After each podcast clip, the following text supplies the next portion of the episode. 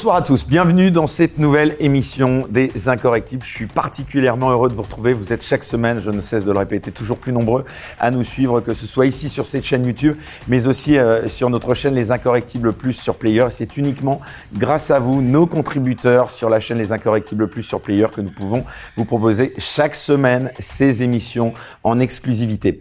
Alors, je suis particulièrement justement heureux et à cette occasion, euh, je vous encourage aussi à, à mettre euh, plein de pouces lever euh, sous cette vidéo et puis à, vous abonner si vous ne l'êtes toujours pas euh, à cette chaîne YouTube en l'occurrence. Je suis particulièrement heureux puisqu'on a un peu tout bousculé cette semaine pour recevoir notre invité. Alors cet invité, ça fait des mois et des mois, voire des années que j'essaye de l'avoir. C'est absolument infernal tellement son emploi du temps est, occupé. Donc je suis particulièrement heureux de le retrouver, d'autant plus que c'est vraiment euh, l'invité euh, qu'on souhaitait avoir cette semaine, vu euh, évidemment la riche actualité eh bien qui occupe tous les médias, que ce soit les médias d'ailleurs mainstream, autant que les médias alternatifs. voilà, je vous dis tout de suite son nom parce qu'on va pas faire durer plus longtemps la surprise. Il s'agit de Jean Lassalle. Bonsoir, cher Jean. Bonsoir, cher Eric. Je suis ravi, enfin, enfin, enfin d'arriver à vous avoir parce que ça n'a pas été de tourpeau et puis il y a votre équipe là derrière les caméras, voilà, qui a été euh, formidable. Donc voilà, on est vraiment particulièrement heureux. On a, on a tout bousculé, hein, puisque pour être honnête, on devait recevoir un autre invité, mais évidemment, quand Jean Lassalle nous propose de venir, bon là, tout de suite, euh, on arrête tout. Euh, alors, cher Jean Lassalle, évidemment, je ne vais pas vous, vous présenter, tout le monde vous connaît, mais on va euh, tout de suite commencer cette émission en entrant dans le vif du sujet. Et ce soir, vous l'avez compris, cela va être une émission spéciale. Nous allons évidemment parler de cette crise qui touche tout le monde paysan et agricole. Alors d'abord, première question, cher Jean Lassalle, que j'ai envie de vous poser. C'est peut-être anecdotique, mais j'entends souvent les commentateurs parler alternativement de paysans ou d'agriculteurs. Quelle est la différence entre ces termes et lesquels, lequel préférez-vous? Il y a euh, d'abord rebonjour. Il y a une différence qui s'est faite à partir des années 60. Jusqu'aux années 60, c'était que les paysans parce que c'était le paysan est l'homme du pays, par définition. Et puis, euh, il y a eu une vague de bonherdisme, déjà, qui s'est abattue sur nous, comme euh, des sauterelles dans d'autres endroits, et euh, qui a fait que paysan, ça faisait un peu trop paysos, paysan. Donc, on a commencé à parler d'agriculteurs. Donc, du coup, il a fallu parler d'agriculture au lieu de paysannerie. Et depuis, l'agriculture a pris largement le dessus sur euh, le paysan. Le monde paysan, vous le connaissez bien, non? Ah, je le connais, oui, oui, oui. J'y suis né. Et j'y suis né, j'y ai grandi, euh, comme j'ai pu. Et d'ailleurs, je, je, suis né, euh, j'étais occupé quasiment à plein temps, à part les quelques études que je faisais, d'abord à l'école maternelle, euh, primaire, où je suis rentré en m'efforçant d'apprendre le français qui était ma troisième langue à 6 ans, puisque j'avais d'abord appris le béarnais, papa y tenait, et l'espagnol, parce que nous étions bergers dans une montagne côté espagnol, où les copains de papa avaient fait comme papa, ils avaient amené leur rejeton, qui avait mon âge, et entre gamins, on parlait espagnol. Donc le français était votre troisième langue? Oui, parce que papa estimait que le français était une langue trop académique pour qu'il entreprit lui-même de me l'enseigner. Il pensait que c'était une affaire de spécialistes et il ne voulait pas que je la parlasse de travers. Donc par conséquent, j'ai dû attendre. Alors ça a été laborieux.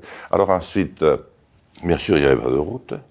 Euh, L'électricité était arrivée l'année où je suis né, mais il n'y avait pas d'eau, il n'y avait pas de téléphone, il n'y avait pas de télévision, etc. Et c'était tout en pente. Il y avait sept granges disséminées avec des bêtes un peu partout, euh, surtout l'hiver. Papa était berger transhumant.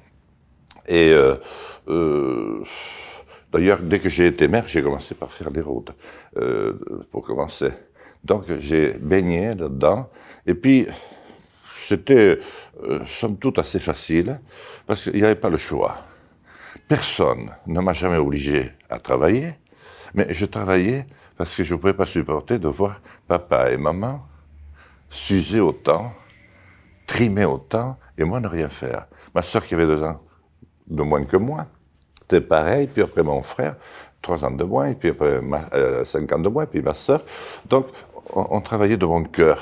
À vrai dire, j'étais plus heureux à la maison qu'à l'école. Alors justement, euh, aujourd'hui, euh, vous travaillez encore ou ce sont vos enfants qui ont pris l'exploitation familiale? C'est mon frère qui l'a reprise. Papa a eu un accident en montagne alors que j'avais 19 ans. Et il est tombé dans une crevasse et 64 fractures plus loin, comme le département. Euh, dont 16 de la colonne vertébrale, il paraît qu'on ne survit pas, et trois ans de coma, il est revenu. Et là, j'étais devenu maire, entre-temps, de la commune. Et j'avais fait la prime d'installation, parce que je pensais être paysan euh, berger euh, à vie. Et là, les choses sont accélérées, euh, puisque papa, qui avait une énorme, euh, tu sais, pour te maintenir les, les vertèbres, lorsque tu es chancelant, lorsqu'il s'est réveillé, là, euh, a pensé qu'il avait beaucoup de chance parce qu'il avait deux fils. Deux terriens, a-t-il dit. Euh, il y avait ses deux filles, mais il a parlé de, des deux fils. Et il m'a dit, tu vois, Jean, tu t'es sacrifié pour continuer la maison. Euh, mais, tu vois, ton frère va avoir 18 ans, et euh, euh, je sais pas, il parle aux animaux et les animaux lui répondent parce qu'ils comprennent ce qu'il dit. Tu vois, la chienne, elle l'écoute au sifflet. Et toi, si tu restes, dans dix ans, les brebis te feront chier. Donc il vaudrait mieux que tu te trouves un autre travail. Alors j'ai vu que tu avais été maire, donc tu voudrais faire de la politique en France je te trouve ambitieux parce que faire de la politique dans un pays qui a collaboré à 99% sans aucun état d'âme pendant 4 ans et demi, euh, c'est vrai que c'était pas très loin après. 45, 55, euh, je suis né à 55, et euh, faut du courage. Mais il m'a dit, bon, écoute, euh, si tu veux un conseil, si tu veux faire de la politique, gagne ta vie et fais en sorte de payer tes campagnes électorales, parce que sinon, tu ne diras rien. Tu ne diras que celui qui, que ce que veut te faire dire le payeur de la campagne électorale. Voilà, j'ai commencé ainsi, de cette manière-là. En tout cas, dans la politique, euh, cher Jean Lassalle, euh, vous étiez, vous êtes encore euh, toujours un peu un ovni, non Si je me trompe, en tout cas, vous me dites. Euh, personne ne connaît la Terre aussi bien que vous. Euh, Est-ce que vous avez déjà ressenti une forme de mépris du monde politique et médiatique, notamment parisien? Euh, À vrai dire, je, je pense n'avoir ressenti que ça, mais je, je l'ai considéré comme pas un mépris, comme un geste de, de, de, de, de, sympathie euh, bienveillante, comme disaient mes, mes copains du centre-ville lorsque j'étais petit et que je n'y étais pas tout le temps. Et lorsque j'allais faire les courses, il m'a jeté le ballon bleu sur le nez, c'est pour ça qu'ils me l'ont musclé, pour pas que je l'attrape, mais pour qu'il saigne. Et euh, j'ai senti que euh, il me parlait, euh, oui. Euh, ça a été quand même assez variable parce que j'ai eu une assez longue carrière, lui a 21, 21 ans. Je me suis affronté à 25 élections, 27. J'en ai gagné 25, j'en ai perdu deux, les deux présidentielles. Avec des scores Mais, assez remarquables, il hein, faut le souligner. Hein. Oh, oui, oui, oui, la dernière fois notamment. Mais euh, j'ai eu aussi un âge d'or. Hein. Il y a eu une période où j'ai fait, euh, je pense, tous les, euh, toutes les télés. Euh, euh, France Culture m'invitait deux fois par semaine, tu t'imagines. Ah, ça c'est le ça. oui, Non, c'était très bien. Et voilà. Et puis, ça a changé d'ailleurs un petit peu avec la presse, mais je vais y revenir tout à l'heure. France Culture ne m'a pas invité, je pense, depuis 5 ou 6 ans. Ah, Alors justement, là ça tombe bien, parce que petite parenthèse, c'est pas pour parler de France Culture, mais euh, pourquoi d'après vous les paysans et les agriculteurs sont-ils euh, si peu soutenus et représentés dans les médias et le monde politique aujourd'hui Sont un peu les grands oubliés, on peut le dire? Parce que, enfin, moi, je, au fond, je suis obligé de partir un petit peu de mon propre cas et, et de celui de mon frère, parce que depuis mon frère est encore euh, berger, euh, il a sa fille qui avait repris l'exploitation euh, pendant quatre ans. Je fais ça parce que j'ai oublié après. C'est un grand problème de transmission dans cette affaire. Et euh, euh, au bout de quatre ans, n'obtenant toujours pas le permis de construire pour la bergerie qu'elle devait construire, nouvelle, un peu neuve, et devant la pile de, messages qu'il fallait remplir sur Internet et de contrôle qu'il fallait, elle est retournée aux études à 32 ans. Ce qui fait que mon frère a repris le troupeau qu'il n'avait jamais quitté, mais je ne sais pas quelle est la loi absolument incroyable qui l'oblige à quitter son troupeau coûte que coûte au mois de juillet prochain. Alors que euh, il pourrait continuer. Parce qu'il dit, j'ai toujours vu des brebis à la maison, je voudrais en voir en mourant aussi, quel que soit le choix que feront plus tard mes enfants. Voilà. Donc je referme la parenthèse. Alors pourquoi les hommes politiques? Ben, Tout simplement parce que je crois que quand on fait de la politique, euh, soit on a une propriété relativement importante, et par conséquent, on peut se libérer euh, pour euh, aller militer, soit dans un parti, soit à la FNSEA, soit ailleurs, euh, ou, bien ailleurs encore. soit on n'a pas, et dans ce cas-là, on ne peut pas s'absenter, ou alors c'est toujours très rapidement, parce que je vois par exemple mon frère, moi j'avais beaucoup de boulot, mais lui, il a toujours eu 400 brebis mères. Euh, donc, il est quand même devenu euh, président de l'AOP au Soirati, mais il était toujours pas en train de regarder l'heure, parce qu'il n'a jamais eu de montre, mais euh, il savait quand même avec le, jour, comme là on voit ce dimanche après-midi, que c'est pratiquement la nuit, donc qu'il fallait rentrer.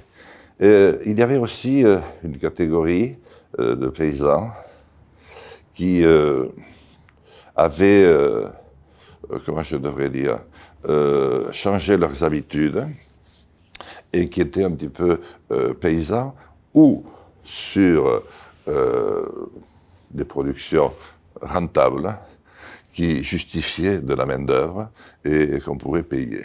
Ça a été le cas, par exemple, de nos amis céréaliers dans certaines zones, très longtemps, mais chez nous, ça n'a jamais été le cas. Or, la politique est chronophage. Et euh, elle mange beaucoup de temps. Et pour créer d'abord un relationnel, une équipe, et puis ensuite euh, pousser tout ça pour essayer d'obtenir une victoire, c'est impossible. Pour ça qu'il y en a quelques-uns dont les noms ne sont d'ailleurs pas rentrés dans la légende, parce qu'ils ne pouvaient pas aller euh, au bout. il fallait couper. Ou alors ils ont coupé, et à ce moment-là, ils ont pu faire de la politique. C'est intéressant ce que vous dites, parce qu'on nous parle justement souvent euh, euh, des femmes, des homosexuels, des noirs et j'en passe. Vous diriez que les paysans, euh, Jean Lassalle, sont une minorité opprimée aujourd'hui? Ah, totalement. Et encore, si elle n'était qu'opprimée, parce qu'opprimée, au fond, si on veut bien regarder les choses, ils le furent depuis la nuit des temps. Sauf les bergers. Parce que les bergers étaient tellement libres, c'est comme les marins euh, ils évoluent tous les deux en plein soleil de juillet. L'un est à 2000 mètres d'altitude, sous un ciel d'azur, entre calcaire et azur. Il a l'impression que le monde est beau à tout jamais.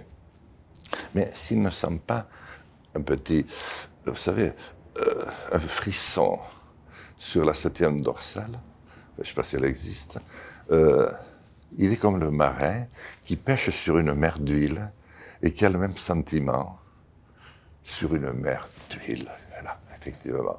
S'il ne sent pas lui-même le même frisson, eh bien les deux, demi-heure après, 35 minutes après, sont catastrophiquement rattrapés par la nature si belle et si indiciblement cruelle lorsque soudain le vent a tourné et qu'on en a vu venir.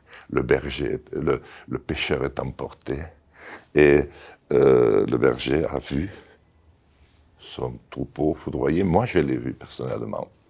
J'ai vu 250 brebis à terre parce qu'il y avait eu avant un coup de brouillard, l'étrange bourdon des abeilles dont parlent les alpinistes, et tout d'un coup, un souffle. Voilà. Donc, euh, c'est deux métiers assez libres. Mais de plus en plus minoritaire. Euh, quant au reste, la plupart du temps, ça, a été, des, paysans, rarement propriétaires, souvent métayers, presque toujours fermiers. Euh, donc la liberté euh, a mis du temps. Il y a eu un âge d'or, comme il a été en d'autres choses, dans les années 60. Je pense qu'il n'y en avait pas eu depuis très très longtemps. Ce monde-là, ce monde agricole, vous l'avez vu changer, quoi.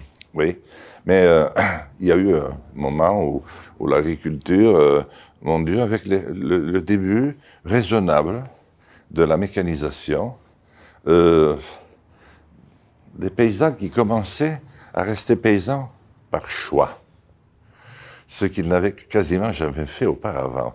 C'est-à-dire que dans une famille normale à l'époque, admettons qu'il y ait cinq ou six frères, une fois que l'un avait été instituteur, l'autre curé, l'autre douanier, enfin, ils seront flics ou fonctionnaires, en attendant que la retraite vienne. Euh, euh, le dernier était paysan. Ce qui avait fait dire à un de mes amis, recevant Edgar Pisani, dans un quartier perdu non loin de chez moi, Monsieur le ministre de l'Agriculture, je vous accueille au nom de la troisième génération d'imbéciles sélectionnés, je veux parler des paysans c'est dire l'idée qu'ils se faisaient d'eux-mêmes et qu'on pouvait se faire d'eux. Mais à partir de ce moment-là, ça a un petit peu changé. Et puis après, euh, euh, c'était encore, ça, ça duré en gros jusqu'à l'époque où Chirac, plein de ferveur, de fureur, etc., c'est-à-dire à peu près l'antithèse de ce qu'il a fini, euh, claquait les portes de Bruxelles. Ça a changé depuis, hein. Et voilà c'était des marathons et sa santé de fer lui permettait. Et c'est pour ça qu'il a été finalement élu, parce qu'il était aimé. Et quand on est aimé par des paysans, euh, on peut être maire de Paris. Qui croirait ça? Peut-être même Madame Hidalgo. Hein, Quand on palpe le cul des vaches, mais encore faut eh bien, bien le palper, parce que elles sont pas trop naïves les vaches. Hein. Euh, non, non, non, non, non, du tout. Il faut même euh, presque éviter, parce que euh, c'est très exigeant. Bon, enfin bref. Et alors, donc, euh, là, euh, ça, ça, a changé. Et puis, euh, c'est redevenu, au fond, une espèce de. Comment je devrais dire D'occupation à temps plein, mécanique, féroce. À, regarder sans arrêt, à se demander si celui qui arrive n'est pas un contrôleur ou, je ne sais quoi encore. Euh, voilà, et, ça n'a fait euh, euh, qu'empirer.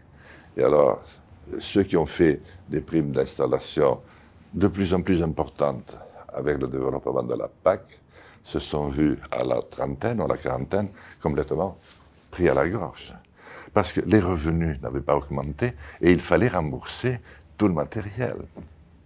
Beaucoup restèrent célibataires parce que au fond, qui voulait épouser un paysan? Marqué, c'est encore aujourd'hui un peu le cas. Parce que moi, je vois, je me souviens euh, d'un copain, mais ça marche avec la copine aussi. C'est-à-dire, si ma fille euh, euh, avait gardé, enfin, enfin, avec le copain, mais prenons un copain. Il a rencontré au lycée agricole, ou alors à, à l'université, parce que ça peut lui arriver, une copine, et un jour, il lui dit, chérie, on va visiter la ferme. Elle, elle a le ventre noué. Elle est sur l'autoroute. Et puis tout d'un coup, la départementale. Elle traverse une ville moyenne où il n'y a pratiquement plus rien. Puis finalement un village beau, mais il n'y a que le chien qui gueule. Et puis on prend un chemin et on arrive sur la ferme. Première vue, le tracteur. Deuxième vue, la belle-mère. elle, est morte. Enfin, elle, est, elle peut plus. C'est un peu. Euh, je, non, mais ça, c'est la belle-mère, c'est pas le tracteur. Je force un peu le trait. Mais c'est vous dire que il y a une dimension culturelle extrêmement forte dans, chez les marins, comme chez les paysans, comme chez les bergers. Parce que Comment expliquer sinon qu'après 1918, il n'était pas rare qu'un, deux, trois frères ne revinrent pas, ne pas du front. Et il se trouvait toujours un cousin ou euh, un autre un peu éloigné qui reprenait l'exploitation. Aujourd'hui, même la fille ne peut pas succéder à son père. Vous diriez aujourd'hui qu'on a abandonné l'agriculture française et le monde agricole? Oui, oui, complètement. Euh, bon, à vrai dire, comme ils n'avaient jamais été très pris en considération. Ce sont pourtant eux qui nous nourrissent, hein, au oui. passage. Mais pour répondre d'abord à votre question, euh, pas tellement pris en considération. Puis quand ils ont commencé à s'organiser, durant les Trente Glorieuses, ils étaient nombreux. Moi, dans ma jeunesse, on parlait des 4 millions de paysans. Et ils faisaient peur. C'est un peu comme les ouvriers du temps où la CGT les conduisait. bon, et puis euh, ils ont décliné. Et une manif de paysans, c'était très rare. Mais il fallait pas attendre trois jours pour trouver une réponse, parce que sinon, ça laissait des traces. Donc, euh, le préfet sautait, euh, euh, heureusement, il n'y avait pas de préfet de région encore, c'était sans dessus-dessous. Donc, euh, il fallait trouver des, des, réponses sous 48 heures. Et puis, euh, les paysans, comme les ouvriers de la CGT, ont fini, ont, ont cessé d'être un danger. Voilà. il faut quand même expliquer ça, parce que ça, ça, explique beaucoup de choses dans le rapport des forces. Donc vous me disiez la, la question sur laquelle j'ai un petit peu glissé, mais enfin, je n'en pense pas moins. Qu'on a abandonné donc l'agriculture française et le monde agricole, et que justement c'est pourtant eux qui nous nourrissent. Donc pourquoi une telle ingratitude de la part de certains en France et du monde politico-médiatique, d'après vous? C'est totalement incompréhensible, et en tout cas, ça dépasse la raison. Alors, euh, c'est toujours dans l'organisation de la cité, comme aurait dit euh, Socrate avant que Platon ne le reprenne, que euh, se font les choses. Et pendant très longtemps, malgré tout, on mangeait, et on mangeait s'il y en avait. Et pendant les périodes de guerre qui ont été nombreuses et longues et pénibles, eh c'était les paysans, et alors on en tenait compte. Mais depuis, euh, avec euh, une organisation que j'ai dénoncée depuis une trentaine d'années, parce qu'elle n'est pas venue toute seule, ni comme ça, finalement, le paysan est devenu un mal nécessaire. Euh, aux yeux de, de, de nouvelles espèces de compatriotes, il est devenu celui qui euh, réchauffe la planète. Avant, il avait déjà largement contribué au trou dans la couche d'ozone, que fort heureusement, avec nos petites mains agiles, on a été retapé. Donc maintenant, c'est plus le souci. Bon, il, met des, entrants et des sortants, euh, ça, ne va pas. Il, n'est pas bien vu. Et puis, il est budgétivore, il coûte très cher. Euh, parce que, bien sûr, on pense que le tracteur, euh, il n'appartient qu'à lui, il est tout seul, on dit quand même, ceux qui sont capables de se payer. Voilà. Et en plus, on vous encouragerait presque à manger de, quelque chose qui soit de la viande, mais sans être de la viande. À boire du lait, mais qui ne soit pas du lait. En tout cas, qui ne provienne pas d'une vache, de quelque manière que ce soit. Donc, tout ça a fait qu'on a perdu comment je devrais dire, euh, de vue que tout commence et finit par le paysan. C'est très juste et intéressant ce que vous dites parce que ça m'amène à vous poser une autre question euh, par rapport à cette image justement euh, du monde paysan. On taxe souvent le monde agricole d'être conservateur, voire réactionnaire. Alors vous qui le connaissez euh, très bien, qu'en est-il vraiment, Jean Lassalle? À vrai dire, il est un peu les deux ah. et il n'est aucun des deux. Il est un peu comme nous. D'ailleurs, pourquoi ce serait négatif d'ailleurs? C'est pas forcément euh, oui. négatif, hein, le conservatisme. Oui. Euh, euh, c'est même essentiel peut-être d'être conservateur en étant justement. Oui, mais c'est pour illustrer. Il n'est ni l'un ni l'autre, ou peut-être les deux. Par exemple, moi, il, il m'arrivait souvent de dire Tiens, toi, Jean Lassalle, tu vas nous parler de ruralité, d'agriculture. Alors j'en parlais un petit peu. Euh, et puis je disais, au bout d'un moment, tiens, toi qui es parisien, tu vas me parler de Paris. Et il me disait, oh, Allez, rats, moi je peux vous en parler. Hein. Non, non, mais il me répondait, oh, mais je suis capable de parler d'autre chose que de Paris. Oh, pardon. Ah, parce que la question telle qu'elle était posée laissait supposer que moi c'était pareil. Or, je vis maintenant plus souvent à Paris que euh, cher. C'est pour dire qu'il y a une partie de yin et de yang en chacun d'entre nous, mais qu'on voit toujours chez l'autre la partie qui ne va pas. Alors, euh, les paysans ont été conservateurs à certains moments. Ils ont aussi été des résistants tenaces. Euh, comme tu as connaître bien des fois de la Gestapo, pour ne parler que euh, des derniers épisodes très dramatiques. Ils étaient souvent en première ligne sur les fronts, parce qu'ils étaient nombreux, et s'ils ne revenaient pas, ainsi soit-il. Voilà. Donc, euh, oui, il y a eu peut-être du conservatisme, mais la plupart euh, d'idées géniales, euh, notamment en matière de culture, d'adaptation de culture, d'adaptation de, bovins, euh, de la viande, de recherche des meilleurs pâturages. Mais c'est les agriculteurs. Et ils ont été à l'origine de la création d'organismes tels que l'INRA, qui a malheureusement disparu. Ils ont voulu des lycées agricoles plus tard pour leurs enfants. Et moi, je suis un enfant d'un lycée agricole. Euh, ils étaient à, la pointe, dit-on, du progrès. Euh, et euh, à l'époque, c'était tout était rythmé par la gauche et la droite. Et jusqu'à même avant Macron. Hein euh, après les partis sont morts, la gauche et la droite aussi, euh, là il n'est pas rare que c'est même pratiquement normal qu'un PS convaincu des années 90 vote Rassemblement national, ce qui fait d'ailleurs de très bon cœur, euh, et, vice-versa, enfin bref. Mais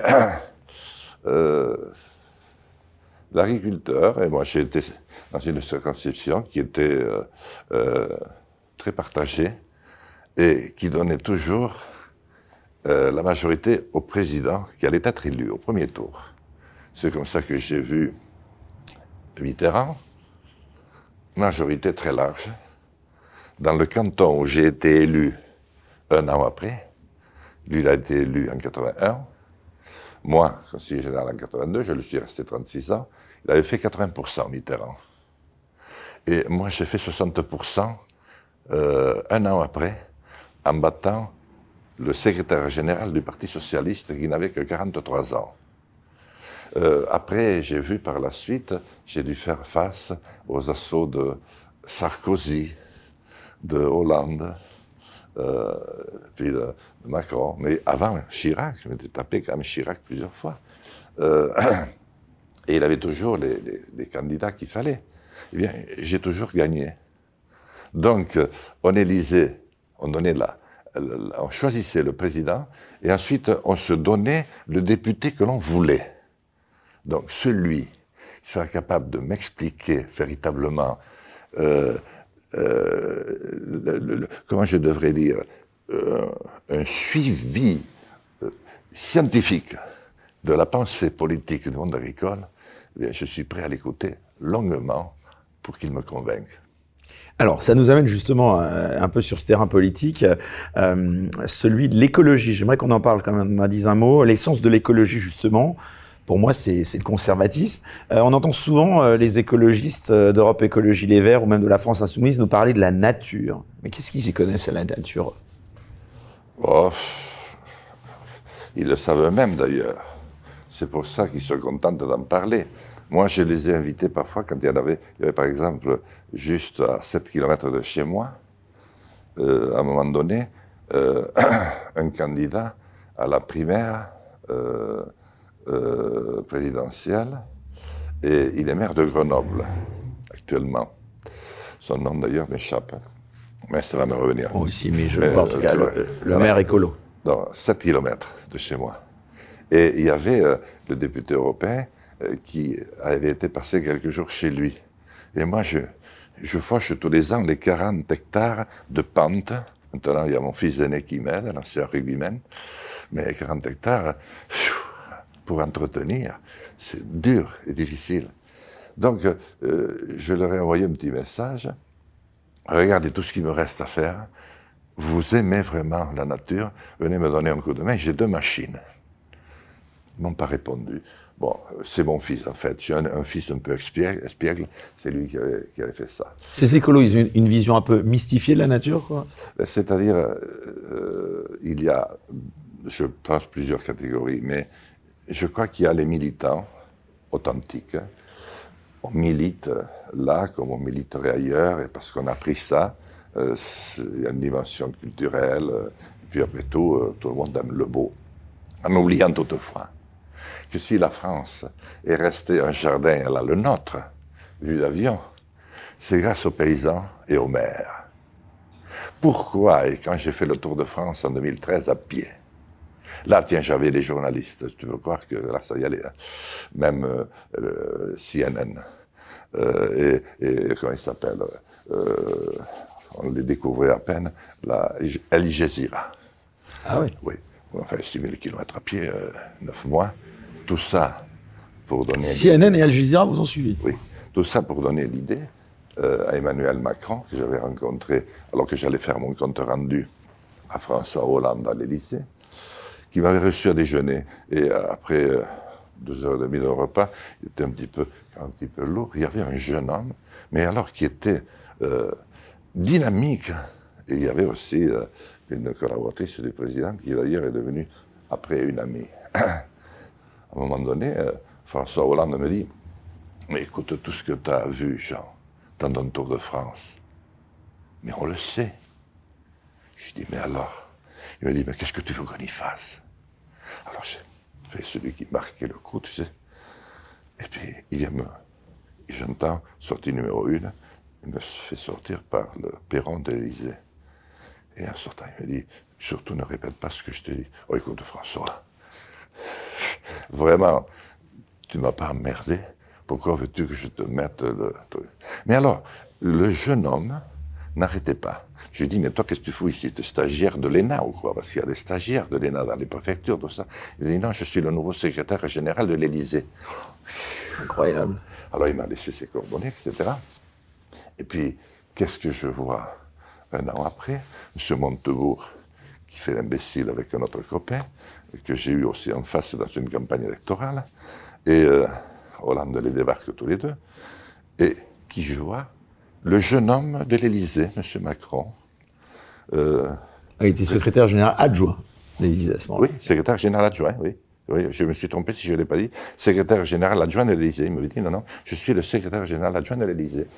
Et je vois, il était ministre de l'économie et il faisait des lois fleuves qui passait tout en revue. Et il m'aimait bien parce que j'avais une manière d'expliquer des cas très difficiles, un peu rigolote parfois. Et puis, un an après, euh, il me fait savoir que euh, devrait se voir parce qu'on était copains hein, quand même. Je connaissais sa femme aussi, etc. Moins que, que d'autres, mais euh, pas, pas moins non plus. Et j'ai gardé d'ailleurs sur mon portable les échanges que nous avions à l'époque. Et il insiste. Et puis je lui dis, mais, mais pourquoi tu veux que je vienne avec toi? Tu te souviens comment on s'est connus? Alors il m'explique, et il veut tout. Je lui dis, c'est impossible, Emmanuel. Toi, tu viens de Rothschild, moi, je viens de l'Ordiosicher. Et on ne pourra jamais travailler ensemble. Ce qu'on n'a pas fait Bayrou, du reste. Et euh, ensuite. Euh, mais alors, bah il a repris. il allait dîner à l'Élysée, je crois, cette semaine avec Édouard Philippe. Oh, c'est devenu tellement classique que c'est d'une. Au frais des Français, en passant. Oui, oui, oh, mais ça depuis toujours. Mais en fait, c'est même pas un événement. oui, voilà. Mais euh, ce qui m'a vraiment intéressé, c'est qu'il avait pris mon livre. Oh, il aurait fallu le prendre. À la rencontre des Français, La Marche. On va le mettre. la Marche. Et qu'est-ce que je vois à la télé? M. Macron lance ce mouvement, la marche. et les marcheurs marchent. Et le marcheur qui a le plus marché a marché 270 mètres parce que c'est celui qui était garé le plus loin de la Réunion. Donc il a fait 270 mètres. Et ils ont repris tout mon concept. Euh, donc ça a quand même servi à quelque chose. Bon, je referme la, parenthèse, mais enfin, euh, après j'avais fait le, tour d'Europe, par exemple, tu vois, mais pas à pied. Je l'avais fait, j'avais fait 15 pays, et j'avais connu Tsipras avant qu'il arrive au pouvoir. Enfin, j'ai eu la chance de rencontrer. Quand on sort, on rencontre beaucoup, beaucoup de, beaucoup de, de, de gens. Voilà. Alors, je ne sais pas euh, quelle était la question. Non, mais c'était la vision de la nature, mais j'aimerais juste... Ah oui, la nature, oh, je veux y revenir. D'accord. Oh, oh, oh, là, là, là. Donc, il y a deux formes. Il y a les militants, et je les respecte. Et puis, il y a euh, les... je suis déjà euh, devant la 17e chambre correctionnelle de Paris face à un journaliste de, France Info. Euh, que je voyais à notre niveau. Donc je vais éviter euh, de prononcer des, mots trop, trop lourds. Donc il y a des puissances qui sont nées. Alors il y a par exemple Greenpeace, mais Greenpeace, malgré tout, il y a une cause. Et ça a été animé, ça a été rendu célèbre par le président Mitterrand et le Rainbow Warrior, mais il y a surtout les autres, dont j'oublie le nom maintenant, et pourtant ils sont présents partout, euh, ils ont financé de, tout, ils financent tout, qui ont été, mais ça va me revenir. Euh, Une ONG euh, écolo. Oui, la plus grande, qui a été créée par un Hollandais. Bon, enfin, de toute façon, voilà, on comprend. Non, mais il faut comprendre quand même, c'est intéressant. Donc, parce que c'est pas vieux, c'était il y a 60 ans. Alors, euh, son frère était un richissime euh, Hollandais qui avait réussi et puis qui avait été, parce qu'ils avaient gardé quelques attaches en Afrique du Sud, et il était le patron de l'apartheid. Et euh, le frangin qui a créé l'affaire avait racheté de Nil la marque cigarette américaine où il avait mis quelques adjuvants pour que le goudron et la nicotine réunis deviennent absolument, euh, enfin, restent ancrés dans le corps. Marlborough a été un exemple saisissant. Et ce monsieur a été donc à l'origine de, oh, je lui avais dit à l'Assemblée, maintenant ça va me revenir, mais c'est aussi marrant que ça ne revienne pas parce que tout le monde va chercher. Alors eux, ils sont devenus la multinationale de euh, la nature naturelle, où l'homme est de trop et euh, où tout serait tellement beau s'il n'était pas là. Ils ont financé toutes les associations qui étaient au départ euh, pleines de bonnes intentions dans un but de, déstabilisation complète. Alors, je pense que ils sont, eux, il y a parmi eux des criminels, parce qu'ils ont fait ça en toute intelligence et sciemment parce que, comme avait dit ce monsieur dont le nom m'échappe, le monde va changer dans les 60 ans à venir. Euh, il y aura de, plus, de moins en moins de gens dans les campagnes, de plus en plus dans les villes.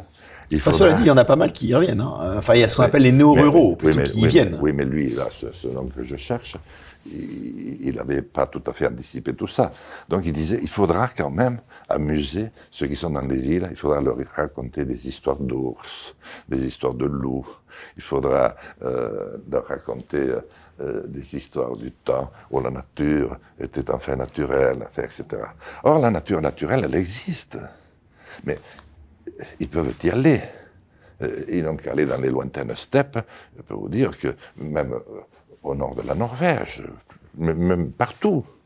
Il y a la nature naturelle. Mais là où l'homme vit, il faut que l'homme et la nature cohabitent.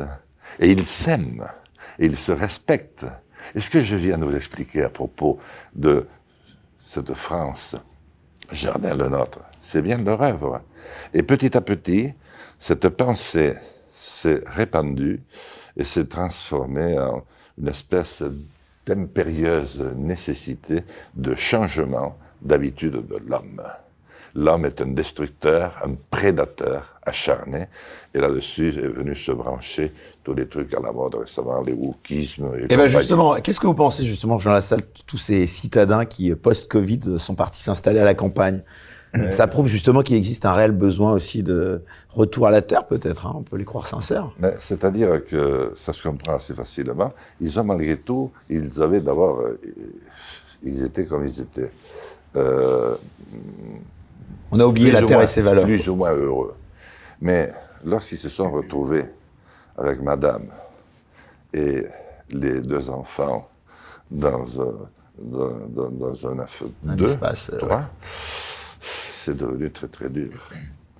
Et à côté, il y avait les cousins qui batifolaient, et sans aucun problème. La seule chose qu'il fallait remplir, c'était un papier qu'on se faisait soi-même. Soi pour, euh, voilà. Et, euh, mais alors, du coup, on s'est dit, mais pourquoi on n'y reviendrait pas? Mais le mouvement euh, s'était exercé déjà un peu auparavant.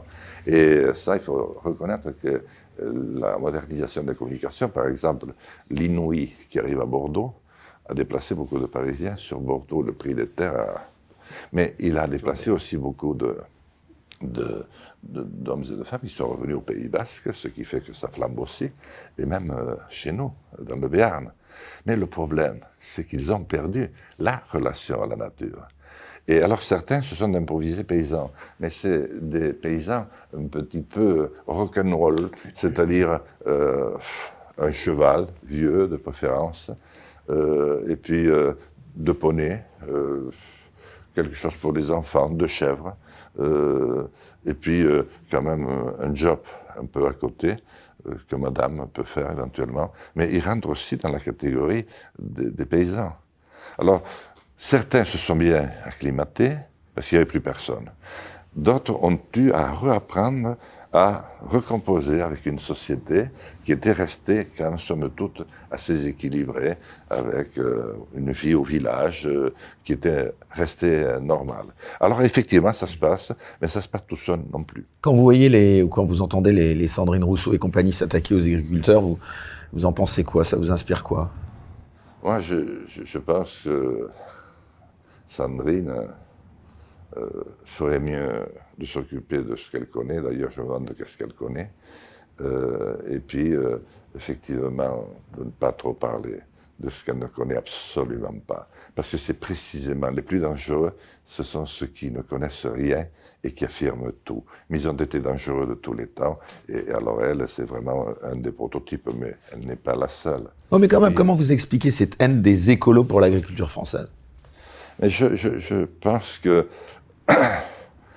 on ne supporte pas, dans certains milieux, euh, ce qui semble être une forme de liberté innée, euh, euh, l'application, je devrais dire, normale, encore quelque part, de la Déclaration des droits de l'homme, de, la Déclaration universelle des droits de l'homme et du citoyen, où on peut vivre à condition de ne pas faire, voilà, la liberté commence ou finit celle d'autrui, eh bien, je crois que certains ne le supportent pas.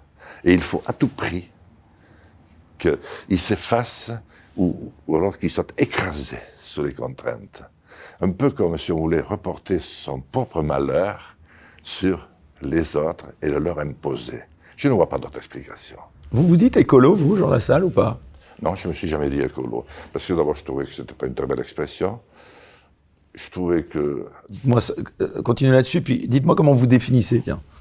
Euh, je trouvais que ce qui était, était, quand même très borné. On ne pouvait pas avoir une discussion normale. J'en ai connu de très près, hein, parce que j'en ai pris un jour un en autostop, qui était normal, et puis qui est devenu mon plus grand rival lorsque ah j'ai construit le tunnel du Somport. Éric Petetin, le tunnel le plus long d'Europe que j'ai construit, j'étais président du Parc national, et il a manifesté, ça a été le premier euh, grand rassemblement qui allait être le prélude à ce qui s'est passé à Nantes lorsqu'on a voulu travailler un petit peu à Nantes. Vous savez qu'il est arrivé des gens qui se pendaient aux arbres. Maintenant, c'est le cas entre Toulouse et Castres, sur l'autoroute, etc., etc. Donc, euh, j'ai eu du mal à comprendre. Et, euh, c'est des, hommes et des femmes euh, je, pense, qui sont extrêmement malheureux, qui ne sont pas reliés à grand-chose, surtout pas à leur famille, qui n'existent pratiquement plus. D'ailleurs, mais je me demande si certains euh, n'en veulent pas à la famille. Ils ne trouvent pas normal qu'il y, ait un couple composé d'un homme et d'une femme avec accessoirement un ou deux enfants. C'est pas normal. Ça ne devrait pas exister. Bon, alors je ne vais pas vous faire le coup de l'homme blanc de plus de 50 ans, mais il y a quand même beaucoup de, de, ça. Et c'est dans ces milieux que tout ça euh, a grandi. Mais je dois revenir quand même à cette multinationale, mais enfin j'y reviendrai plus tard, euh, qui a été quand même largement à l'origine de ce changement. Sinon, c'est le système qui s'est imposé à nous pour arriver au but. Un système euh, qui s'est substitué au modèle que nous avons connu, parce que nous avons connu un modèle démocratique.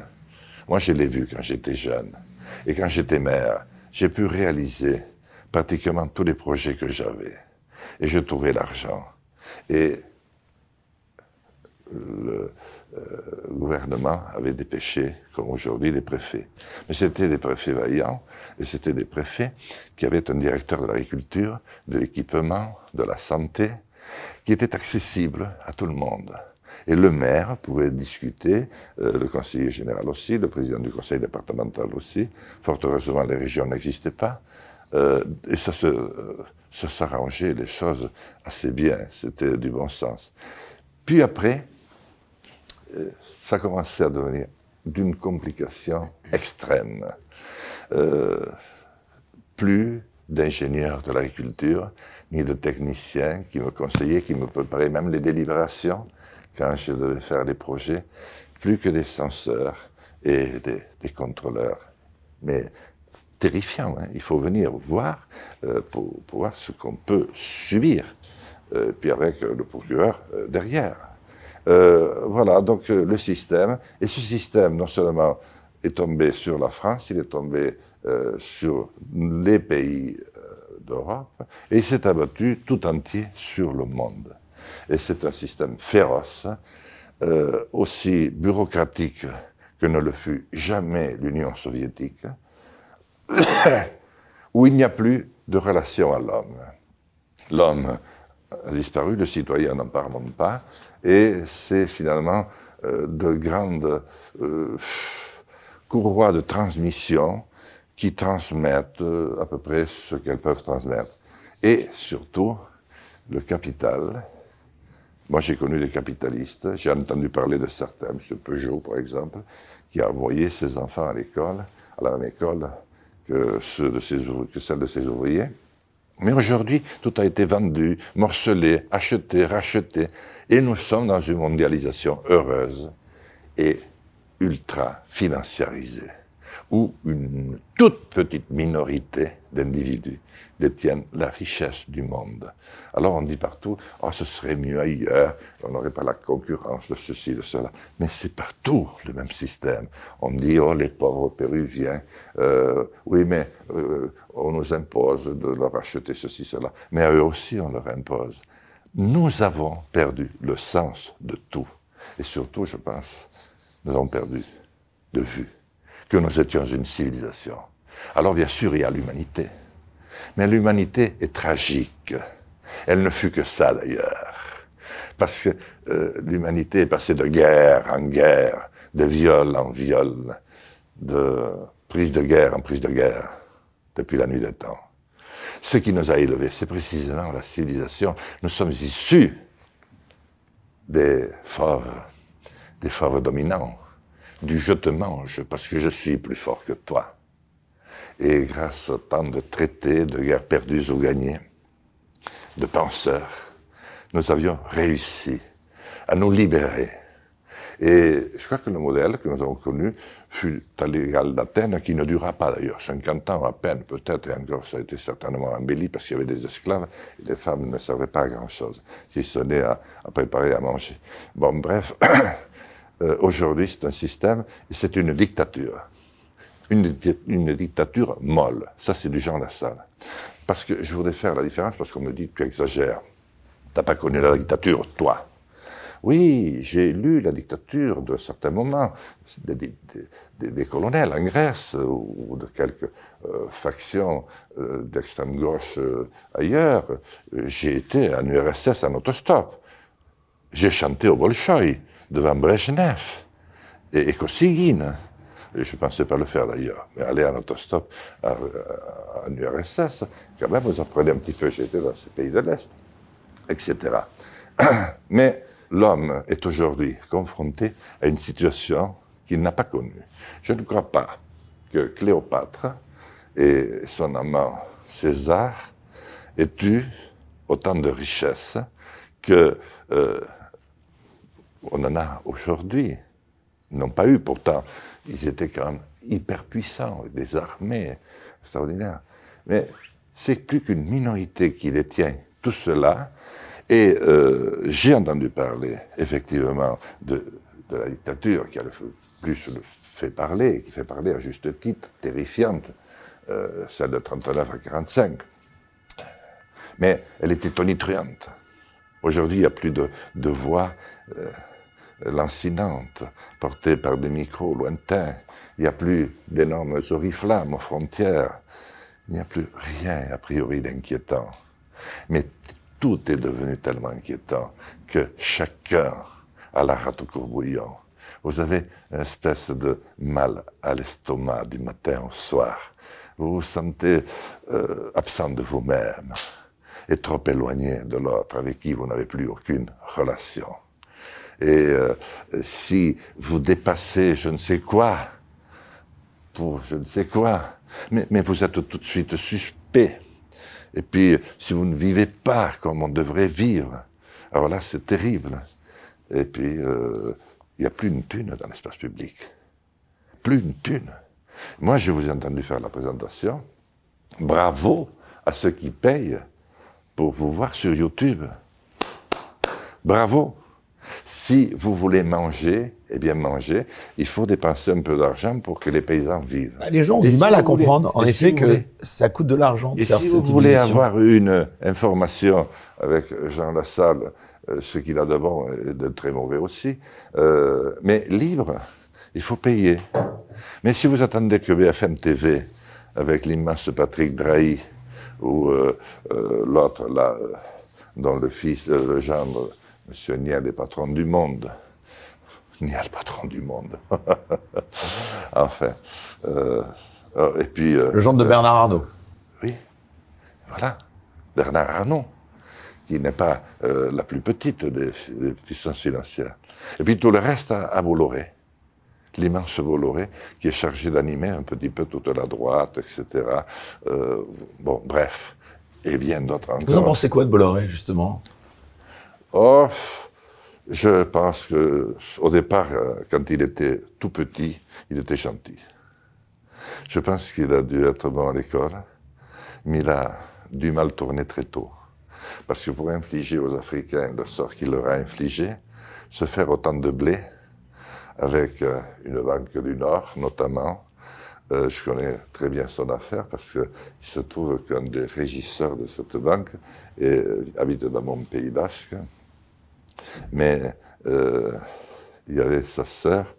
Euh, attends, c'était qui? C'était sa sœur euh, Non, c'était un copain à lui qui s'occupait de l'autre sœur qui était la patronne et qui avait tout vendu à M. Bolloré. là, si j'avais su que j'étais interrogé sur le sujet, j'aurais mis. Mais il y a deux journalistes qui ont écrit très bien sur Vincent Bolloré, un livre qui est interdit d'ailleurs, qui, qui, est censuré. Mais enfin, il n'est pas le pire. Non, mais c'est surprenant là-dessus que vous l'attaquez, parce que moi je pensais plutôt en vous parlant de lui, vous allez me dire, aujourd'hui dans les médias, voilà, il apporte un ton quand même qu'on n'entendait pas et qui, bah, CNews est en train de devenir la première chaîne info de France, quasiment devant BFM là. En tout cas, ça va jouer dans peu de temps. Euh, il défend certaines valeurs. Vous êtes très critique à son égard. Euh, je suis euh, critique ou lucide. Euh, CNews, euh, moi j'ai connu IT Télévision. J'avais été les défendre. et alors euh, j'avais vu euh, autant de journalistes, plus de journalistes que je n'en avais jamais vu dans ma vie. Je sais pas en quelle année c'était. Mais ils étaient là, mais il y avait de, très grands. Il y avait, vous savez, le, présentateur de TF1 euh, qui était là aussi, tout le monde était venu en solidarité. Mais il y avait un stock comme ça de, de tracts mais on n'en faisait rien. J'ai dit au moment, mais en fait, des tracts, il faudrait au moins, avec un couteau, couper les ficelles et commencer. Mais quand est-ce que vous commencez la manifestation? Ils m'ont dit, mais on n'a pas l'habitude de manifester. On ne sait pas manifester. J'ai dit, vous avez un slogan au moins? Ah non, non, non, non. Alors moi j'ai dit, Bolloré, des sous, Bolloré, des sous. Il y en a que deux ou trois qui m'ont repris. Les autres étaient morts de trouille. Mais était télévision, paf, à la casserole. Alors il y a eu CNews. Et j'ai eu euh, des moments heureux. Quand Sonia Mabrouk m'invitait, bon, il y a deux ans et demi qu'elle ne l'a pas fait. Bon, il faut dire qu'elle a été très occupée. Mais j'aimais bien. C'est une fille bien. Et, il y en a un certain nombre pour qui j'ai de l'estime. Malheureusement, euh, le système, euh, ils n'ont pas tort surtout, mais les a contraints à, rester sur une ligne. Vous comprenez Alors, si aujourd'hui on fait le bilan des courses, vous avez quatre grands noms qui dirigent l'information française. Euh, c'est les mêmes d'ailleurs qui détiennent les sondages d'opinion. C'est pour ça que euh, je suis plus invité à aucune émission. J'ai eu le malheur de le dire. Par exemple, à BFM TV, j'ai eu un accrochage avec la plus grande journaliste française, Apolline de Malherbe, lorsqu'elle m'a invité pendant la campagne. Elle est grande physiquement, oui? Euh, Elle était assise. Ah. Mais enfin, elle avait les yeux humides quand je suis parti. D'ailleurs, elle m'a invité à la quitter quatre minutes et demie avant la fin de l'émission. J'ai dit, écoutez, ça fait... elle est sympathique, Pauline de Malherbe, c'est une des plus chaleureuses. Je ne veux pas dire, dire, du mal, mais euh, j'ai dit, écoutez, il y, a, il y a quatre ans que j'attends ce moment, euh, vous allez quand même me le laisser finir. Alors, euh, bon, ça a été un petit peu euh, laborieux. Nous, ils ne m'ont pas fait de cadeau non plus depuis. Je pourrais en dire beaucoup, je n'en dirai pas davantage. Mais enfin, est-ce qu'il est normal que l'IFOP me mette à 0,5 systématiquement? Même euh, six jours avant, c'était le dernier sondage autorisé, avant que je ne fasse un million de cent mille voix à la dernière présidentielle. 0,5. L'IFOP, la Sofres, c'est pareil. Mais regardez à qui ils appartiennent. C'est exactement les mêmes propriétaires que ceux des, des, des grands journaux. Mais Bolloré, peut-être une petite touche de plus, légère. Toutes les maisons d'édition en France, dis donc. Moi, j'avais des copains qui méditaient, j'ai écrit dix bouquins. Je voyais le temps où ils étaient libres, ils, ils, habitaient rue du Cherche-Midi, enfin, etc. Euh, maintenant, tous sous un immense hangar, on dirait un hangar agricole, mais beaucoup plus aménagé. Et là, il y a Robert Laffont, il y a, je ne vais pas tous les citer, il y a que Hachette qui a un petit peu résisté parce que... Enfin, il s'est séparé du, du pôle Editis, hein, mais... Bon, en effet, c'est vrai que c'est pas c'est pas simple de sortir un livre si on veut pas, en effet, euh, ah trop froisser les uns les autres. Non, mais moi, il me sortait mais les phrases gênantes, ah. comme par enchantement. Ils étaient édulcorés, quoi. Elles n'étaient plus là quand euh, j'avais la relecture définitive après plusieurs, euh, voilà. Bon, mais enfin, oh, maintenant, il y a les médias alternatifs, faut s'auto-éditer, vous savez, on peut même sur Amazon et d'autres. Enfin bon, c'est pas forcément ah. le Graal, mais bon. Mais pour montrer qu'on a quand même un petit peu, qu'on n'est pas non plus euh, que je ne suis pas non plus euh, un abruti euh, définitif. On peut même écrire son livre avec l'intelligence artificielle. Oui, GPT, oui. Mais c'est-à-dire que le problème, c'est que il va certainement falloir, et nous allons parler d'un pays, des paysans certainement, il va falloir trouver quand même des solutions. Parce que nous ne pouvons plus, dans cette dictature molle, qui deviendra forcément violente, par la force des choses un jour ou l'autre. Quand sa partie molle se sera effacée, il faudra quand même s'attaquer euh, euh, un petit peu à euh, tout ce qu'il y a sur les, comment je devrais dire, autour de l'électronique, enfin, etc., pour en prendre un peu la mesure. Peut-être essayer même d'en devenir d'essayer de, reprendre des choses en main. L'intelligence artificielle va faire partie aussi de, ce projet. Bref, je pense que nous sommes condamnés, enfin, nos enfants, parce que ma génération a été trop lâche, que ce soit les, euh, hommes politiques que nous sommes, d'ailleurs nous sommes tous disparus, nous sommes un théâtre d'ombre, euh, on vote au Rassemblement national où LFI, comme on votait jadis, pour Mitterrand ou Giscard, tout s'est effondré. Et il va falloir qu'on se projette sur une dimension nouvelle, comme il y en a eu dans le monde si souvent. Hein.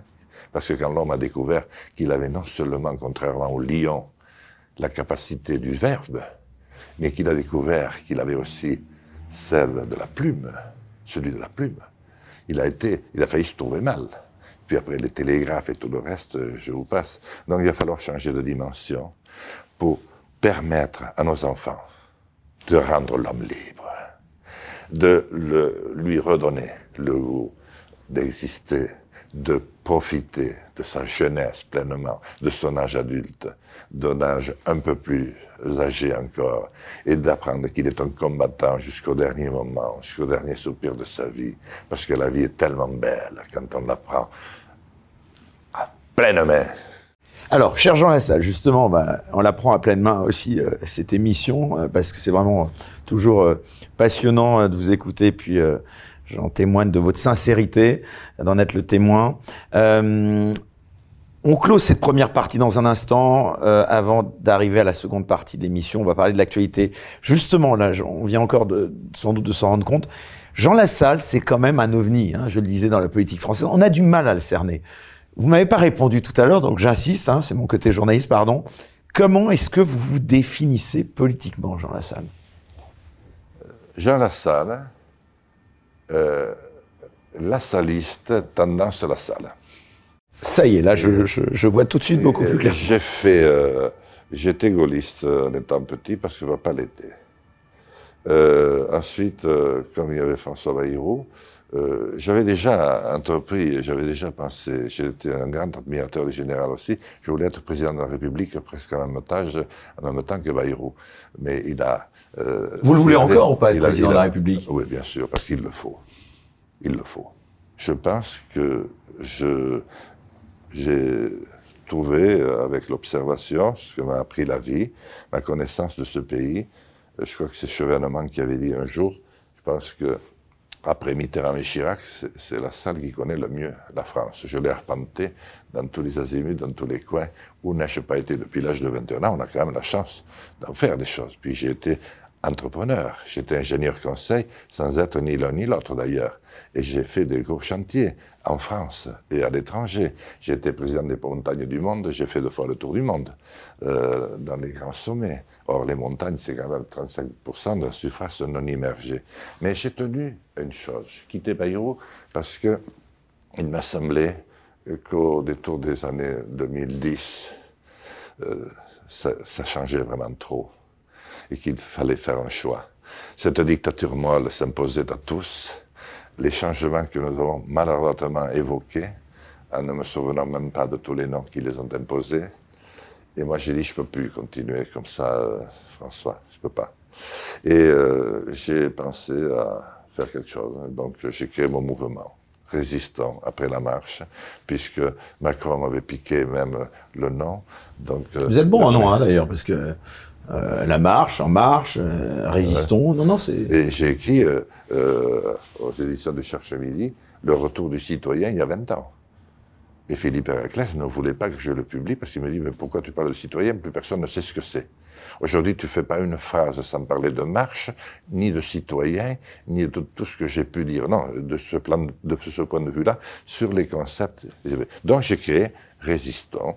Pourquoi? Parce que je pense que tout doit commencer par la résistance et apprendre ce que j'avais dit à Cypras, apprendre à tes Grecs à résister ensemble dans un bonheur nouveau, parce que sinon tu vas voir les Allemands et, tous les autres vont devant dans le port du Pirée, ce qui n'a pas raté. Et eh ben on résiste aussi en Allemagne, donc ça va être une transition euh, bien facile puisqu'on va donc maintenant revenir à cette crise agricole qui secoue le pays.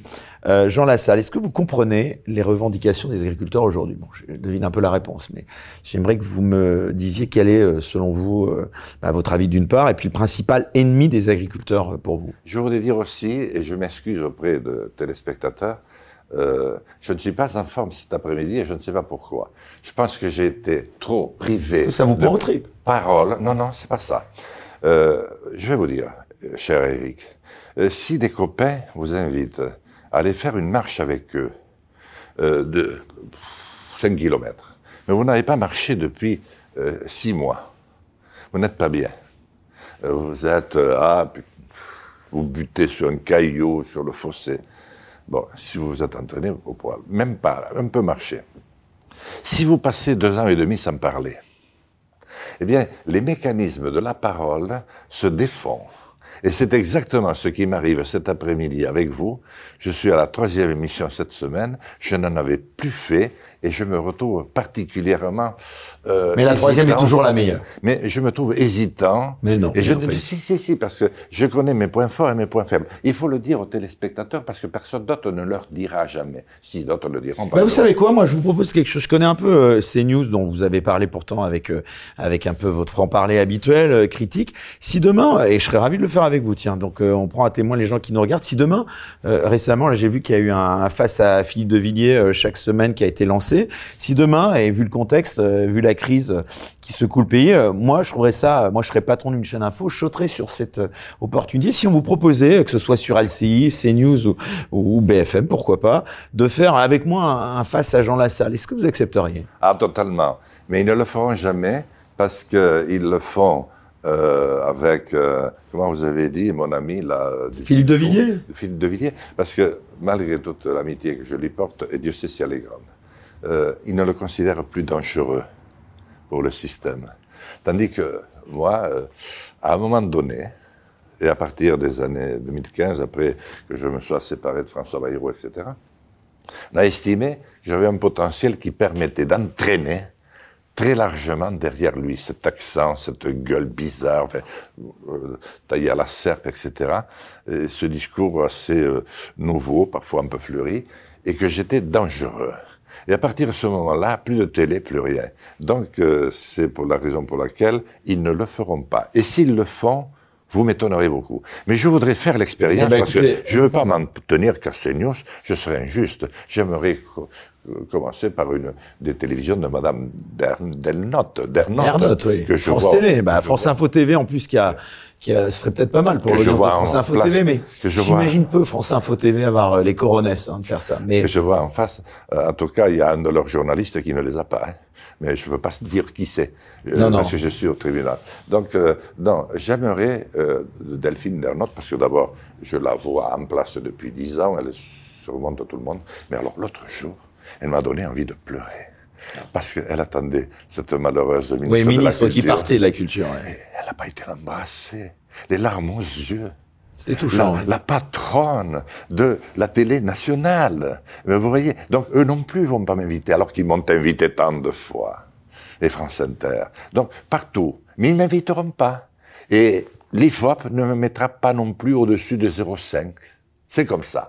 On mais tant mieux si au final vous terminez. Euh, On verra. Comme à en tout cas, j'ai Eh ben écoutez, on prend au mot. Euh, je vous dis, euh, les patrons de chaîne. Je ne suis pas plus sévère à l'égard de ou... CNews que des autres. je dis simplement euh. à nos compatriotes qui nous regardent, arrêtez de vous laisser amuser.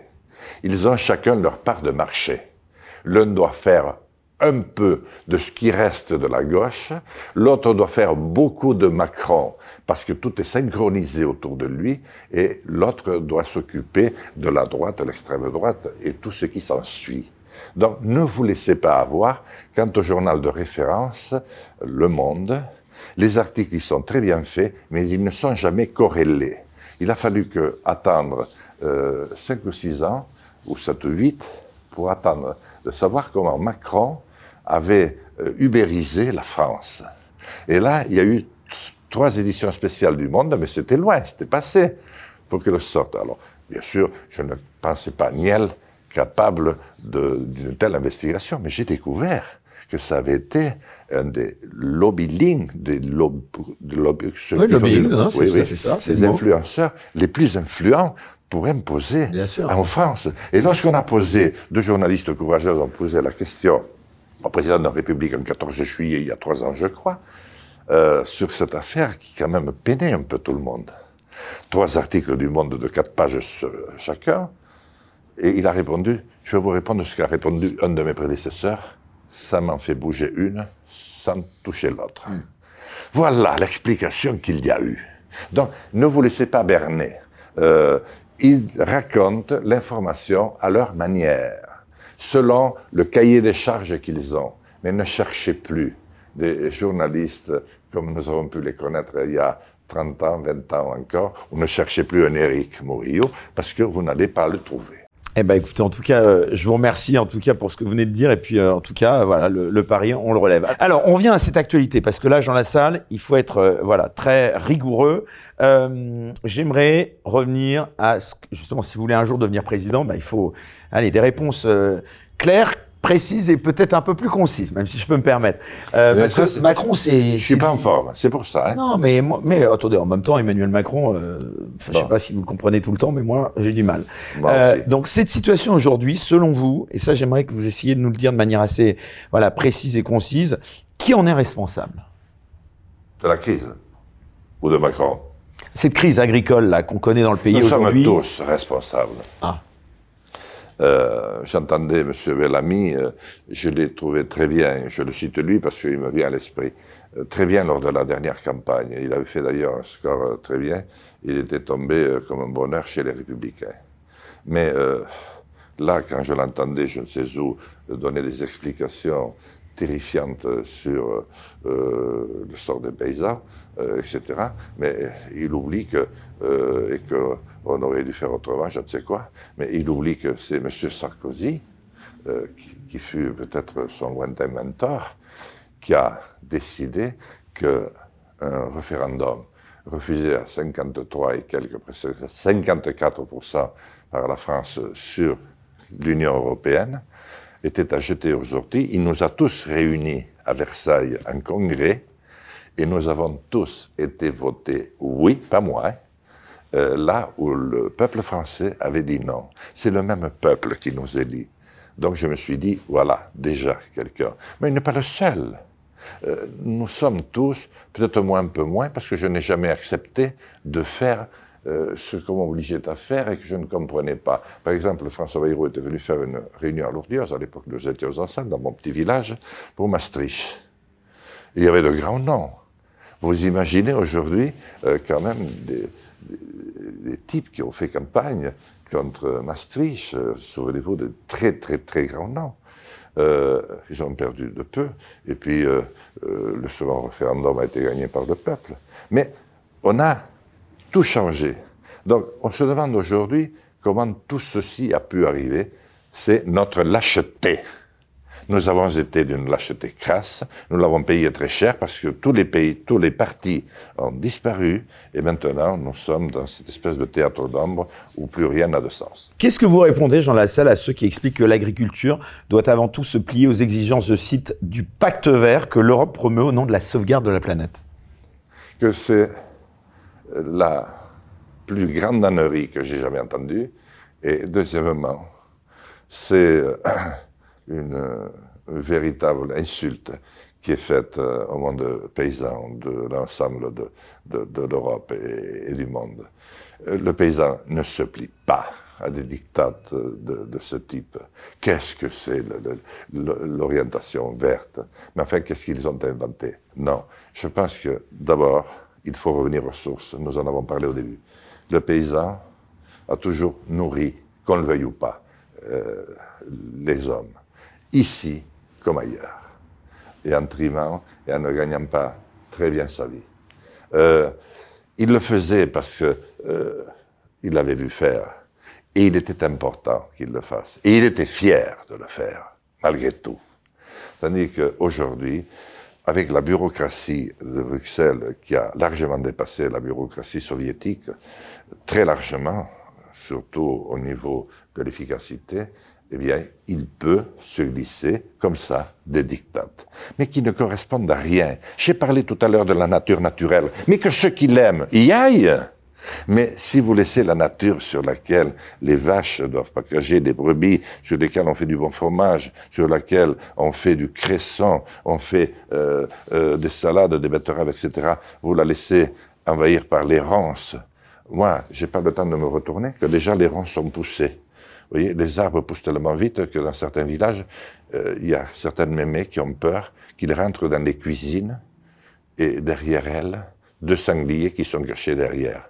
Vous voyez, c'est un petit peu imagé. Donc, je pense que nous devons. Macron avait dit quelque chose de juste à un moment donné. Toutes les organisations internationales que nous avons mises en œuvre sont toutes dépassées. Il faut en créer de nouvelles. C'était vu.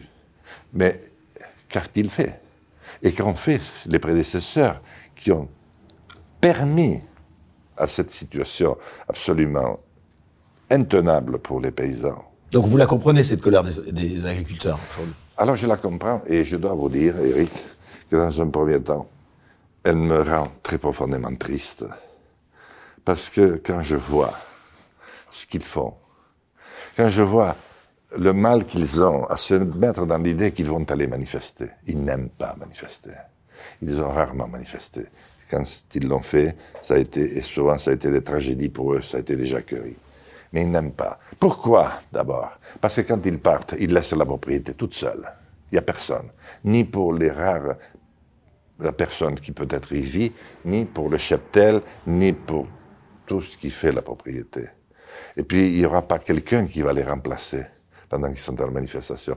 Je suis triste qu'ils soient qu'on les réduise à cette extrémité-là qu'ils n'aiment pas.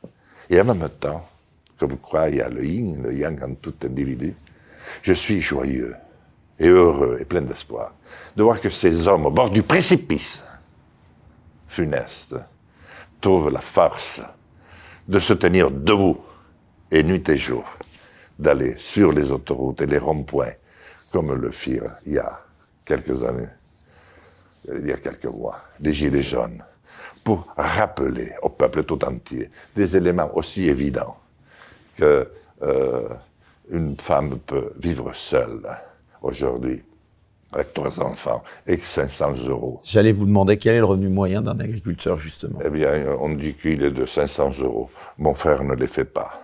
Et pourtant, c'est un bon agriculteur. C'est un très bon, je ne veux pas faire de publicité, fabricant de fromage, puisque son fromage est régulièrement primé. Euh, donc c'est rien du tout. Mais il n'y a pas que là. Hein. Je dis, par exemple, euh, un chauffeur de taxi m'a mené ce matin. J'étais à peine éveillé. Il a appris que j'allais. Euh, il écoutait l'émission où je devais aller. Et alors, il me dit tiens, je vais vous montrer. Je suis propriétaire de mon taxi. J'ai la licence. Je suis installé depuis 20 ans. Regardez le mon relevé de banque. Il était à découvert parce qu'on parlait du découvert. Il était à moins 800 euh, ou 900 euros. Il m'a montré le nombre de rappels de la banque en disant qu'on allait lui couper les comptes. Il m'a montré celui de sa maman, qui avait pris la retraite à 67 ans. Euh, une retraite d'employé de bureau. Elle était à découvert de 300 euros, elle aussi. Et il dit, elle ne l'avait jamais été. Donc, il n'y a pas que pour les paysans. Et ce qui m'amène à dire que la réponse qu'il faut faire après ce sentiment de tristesse, mais aussi ce sentiment d'espoir, c'est qu'il faut tous nous lever. Mon père disait, le premier moment pour résister, c'est toujours le premier. Mais les résistants ne se sont jamais levés en nombre. Il a fallu du temps. De Gaulle le savait il a su comment ça venait, doucement, doucement. Mais c'est en même temps irrésistible. Alors, allons les aider, allons les soutenir, ne prenons pas leur place. Ils ne veulent pas qu'on s'accapare de leurs problèmes. Ils veulent qu'ils soient soutenus. Donc, je demande officiellement à tous les députés. Moi, je l'ai fait du temps des Gilets jaunes. Les députés qui sont, au passage, cette semaine, augmenté leurs frais de 300 euros par mois. Hein je ne commenterai pas parce que ça, c'est des ajustements qui arrivent parfois, pas toujours au bon moment. J'en ai peut-être fait l'objet euh, moi-même, donc il faut pas non plus dire c'est pas bien tombé, euh, vraiment. Mais bon, écoutez, euh, c'est vraiment pas bon. Mais euh, revenons euh, à l'essentiel, bien que ça en fasse partie, parce que je voudrais surtout pas qu'on croie que maintenant que je ne le suis plus, je ne veux plus m'auto flageller. Bon. Il est très important que chaque député, dans sa circonscription, que chaque sénateur aille euh, à la rencontre de ces agriculteurs, paysans. Il est très important que les préfets y aillent, mais qu'ils y aillent uniquement eux-mêmes. S'ils y vont avec le casque et l'uniforme, ça fera bien. Parce que le paysan aime la dignité aussi. Et il aime qu'on le traite avec égard. Euh, et je crois que déjà, si ce dialogue s'installe, on va gagner du temps pour comprendre. On commençait à comprendre du temps des Gilets jaunes, jusqu'au moment où on a vu arriver, ils ne sont pas arrivés tout seuls ni par l'opération du Saint-Esprit, les, les Blacks. Et oui, parce qu'on parle de moment, comment, comment les vous Black expliquez... Black, les Black Blocs. Les Black Blocs, oui. Comment vous expliquez justement que ça éclate seulement maintenant, cette colère, que c'est pas éclaté avant? Parce que, une fois de plus, on a touché au fioul. Or, c'est la petite variable d'ajustement qui fait que... La goutte d'eau, quoi. La goutte d'eau, qui fait la goutte de fioul, qui fait déborder le vase. Et, bon, et puis, euh, euh, ça a grondé depuis longtemps. Mais ils y ont été à, à reculons. Ils y ont été sans leur syndicat d'origine, la, la FNSEA, parce que maintenant, le gouvernement fait tout ce qu'il peut pour essayer de remettre la FNSEA au, au genre, au, au, au, milieu du jeu, parce que sinon, ils sont livrés à eux-mêmes, un peu comme le furent les, les Gilets jaunes. Alors moi, je dis, en même temps, faites ça, pour les protéger. Il faut vous protéger, parce que sinon, vous allez avoir le même sort que les Gilets jaunes. Et ne faites pas de différence. Les, être gilet jaune, c'était pas infâme, ni infamant. Vous n'aviez pas le temps d'y aller. Eh bien, aujourd'hui, soyez rejoints par eux. Et à cet instant, je voudrais être solennel. Euh, un moment, comme je l'avais été à l'Assemblée nationale, au départ des Gilets jaunes, et j'ai fait un appel. J'ai dit au président de l'Assemblée qui voulait m'interrompre, c'était le discours le plus important de ma vie. J'ai dit à tous les députés, il est encore temps, allez-y tous que les sénateurs y aillent, que les préfets y aillent avec euh, leur képi, parce que les agriculteurs aiment la dignité et connaissent de l'égard. Et du respect. Et du respect à leur, à, leur, rencontre. Et vous verrez, beaucoup de choses sont susceptibles de s'arranger. Vous n'avez pas de réponse à donner parce qu'il n'y en a pas aujourd'hui tellement c'est complexe. Donc vous voulez gagner du temps. Ce temps sera perdu. Et en même temps, je dis, méfiez-vous des médias dont nous avons parlé tout à l'heure, ils sont en service commandé. Les sondeurs aussi. Ils vont montrer qu'il y a vraiment une adéquation entre l'ensemble des Français et votre lutte. Et puis petit à petit, ça va se distendre. Et puis petit à petit, on va revoir revenir les blacks. Euh, bloc, bloc, black bloc. venus d'on ne sait où. Moi, j'ai jamais su. J'ai posé une, une, une question euh, à l'Assemblée là-dessus. J'ai jamais eu de réponse. Qui était-il et d'où venait-il pour mettre une pagaille pareille? Ce qui fait qu'il n'y a plus une seule manifestation aujourd'hui sans débordement, alors que la France pouvait s'enorgueillir d'avoir de grandes manifestations qui se tiennent dans le respect et la dignité. Aujourd'hui, ce n'est plus possible. Donc, messieurs les députés, messieurs les sénateurs, si vous voulez éviter, j'ai été comme vous, peut-être que je vais le redevenir, parce que je ne peux plus supporter ce qui se passe, et que combattant est fait pour combattre jusqu'à son dernier souffle, parce qu'après, il aura tout le reste, qu'il soit au ciel s'il y croit, ou sous terre s'il y croit aussi, pour se reposer. Donc je dis, allez-y, et chers amis, ne vous laissez pas tromper. Parce que comme il n'y a pas de réponse simple, on va vous lanterner. Monsieur euh, Macron va dire qu'il va encore réunir... C'est quoi la marge de manœuvre, justement, dont dispose le gouvernement? Elle n'est peut-être pas elle est importante ou pas? Parce que finalement, c'est l'Europe, on l'entend beaucoup, qui, qui, décide de beaucoup de choses hein, maintenant. Non, non, mais le gouvernement n'en a aucune. Et, et, et, à vrai dire, je ne voudrais pas euh, dramatiser, je me demande quelle est la marge de manœuvre de l'Europe? Nous nous sommes tellement endettés.